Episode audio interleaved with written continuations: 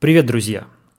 На этой неделе президент России Владимир Путин выступил с очередным обращением к гражданам. Он много про что сказал, я заострю внимание на одном моменте. На предложении Владимира Путина изменить шкалу а, налога на доходы физических лиц. Сделать ее вместо плоской, как сейчас, когда все платят 13%, прогрессивной, вроде бы, по крайней мере, так об этом говорится, когда те, кто получает более 5 миллионов рублей в год будут платить э, не 13% налога, а 15%. Давайте послушаем, что об этом сказал сам Владимир Путин. С 2001 года у нас действует плоская шкала налога на доходы физических лиц. И ее введение в свое время позволило вывести зарплаты и доходы из тени, упростить, сделать понятным налоговое администрирование. То, что граждане с разным уровнем доходов платят налог одинаково, по одной ставке в 13%, на первый взгляд выглядит даже несправедливо. Однако, если учесть, что после введения плоской шкалы НДФЛ собираемость налога увеличилась, причем увеличилась значительно, и эти дополнительные средства государство получило э, возможность направить на решение социальных задач, то станет ясно, что справедливость здесь абсолютно ни при чем. Сейчас, с учетом нового качества администрирования, внедрения здесь цифровых технологий, сейчас появилась возможность распределять налоговую нагрузку более дифференцированно и направлять дополнительные финансовые поступления на решение конкретных, значимых для общества задач. В этой связи предлагаю следующее.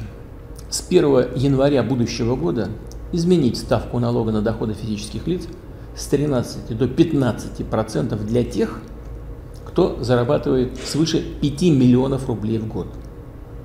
Сразу уточню, что повышенной ставкой будут облагаться не все доходы, а только та их часть, которая превышает 5 миллионов в год. Но и это даст бюджету порядка 60 миллиардов рублей.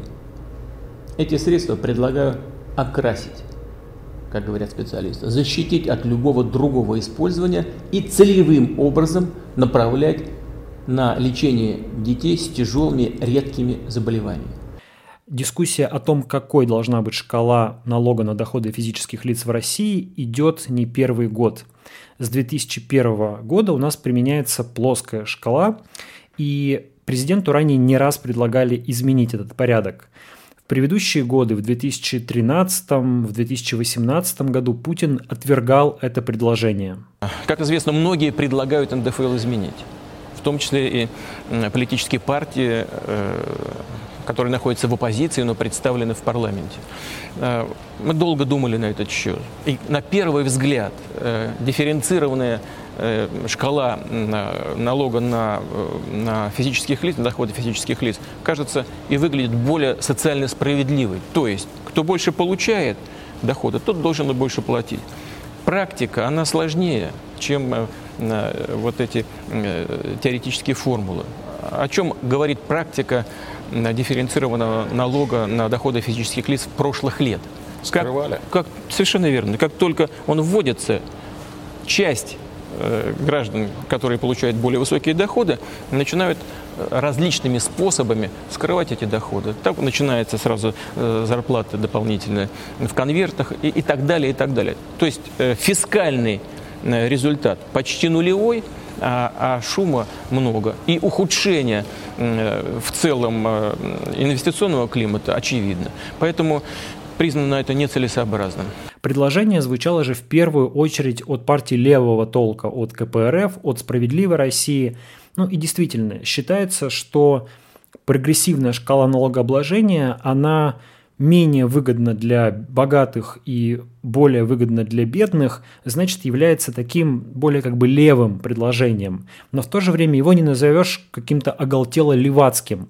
Прогрессивная шкала налогообложения, как мы сейчас увидим, используется во многих, в большинстве стран мира, в том числе вполне в таких либеральных капиталистических странах вроде Соединенных Штатов, Великобритании или Германии. Пара слов об истории подоходного налога. Вообще, в свое время он появился как более прогрессивная замена подушевому налогу. Смысл подушевого налога в том, что каждый человек, вне зависимости от количества своих доходов, платит в бюджет какое-то количество денег ну, каждый год, например.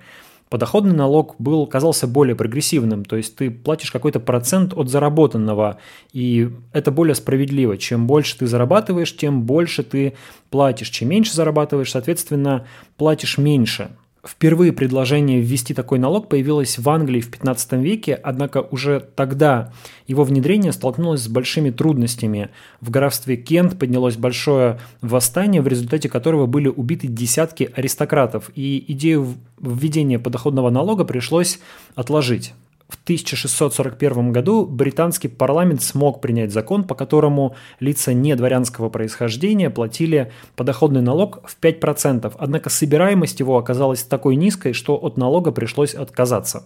Наконец, в 1799 году в связи с войной с Францией в Англии все-таки был введен подоходный налог. Сначала он воспринимался как временный, через некоторое время стал постоянным. И что интересно, этот налог сразу же был прогрессивным. Те, кто получал доход менее 60 фунтов в год, вообще его не платили. Если человек получал доход от 60 до 200 фунтов, ставка налога была одна, а больше 200 фунтов другая. Это и есть простейшая прогрессивная шкала. В России подоходный налог впервые появился в 1812 году и тоже с самого начала был прогрессивным. Причем необлагаемый минимум был довольно большим – 500 рублей в год, очень приличная по тем временам сумма. Очередной подход к введению подоходного налога случился в 1916 году во время Первой мировой войны, а затем в 1917 году Временное правительство разработало такую довольно сложную шкалу, а, прогрессивную шкалу подоходного налога. В ней было множество разных ступенек, и налог варьировался от 1 до 33%.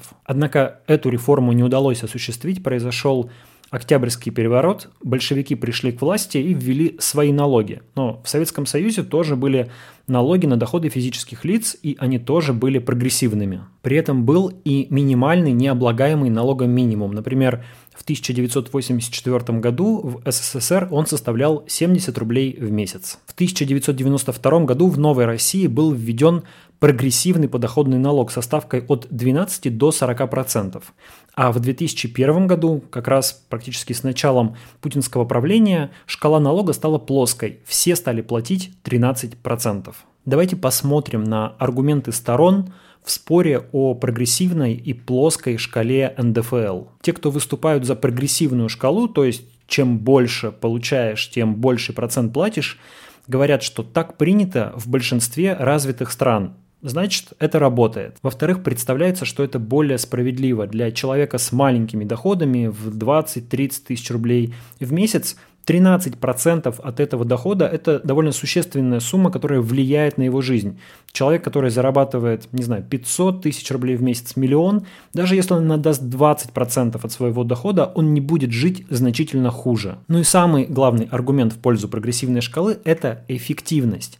Зачем, говорят сторонники прогрессивной шкалы, забирать налоги у бедных, администрировать их, отдавать государству, чтобы потом вновь вернуть бедным – в качестве какой-то социальной помощи, субсидий и так далее. Создается дополнительная нагрузка на государство. Государство, как правило, действует не очень эффективно. Лучше просто оставить эти деньги у людей. Пускай богатые платят больше, а бедные платят меньше. У противников прогрессивной шкалы есть свои аргументы. Ну, во-первых, то, о чем в предыдущие годы говорил Путин – плохая собираемость. Когда богатых людей просят платить больше налогов, они, скорее всего, найдут какие-то лазейки, чтобы эти налоги не платить. Во-вторых, это более сложное администрирование. Ну, просто сложнее считать, кто сколько должен заплатить налогов. Впрочем, при современном уровне цифрового развития это не такая уж и проблема. Ну и третий аргумент, он довольно интересный.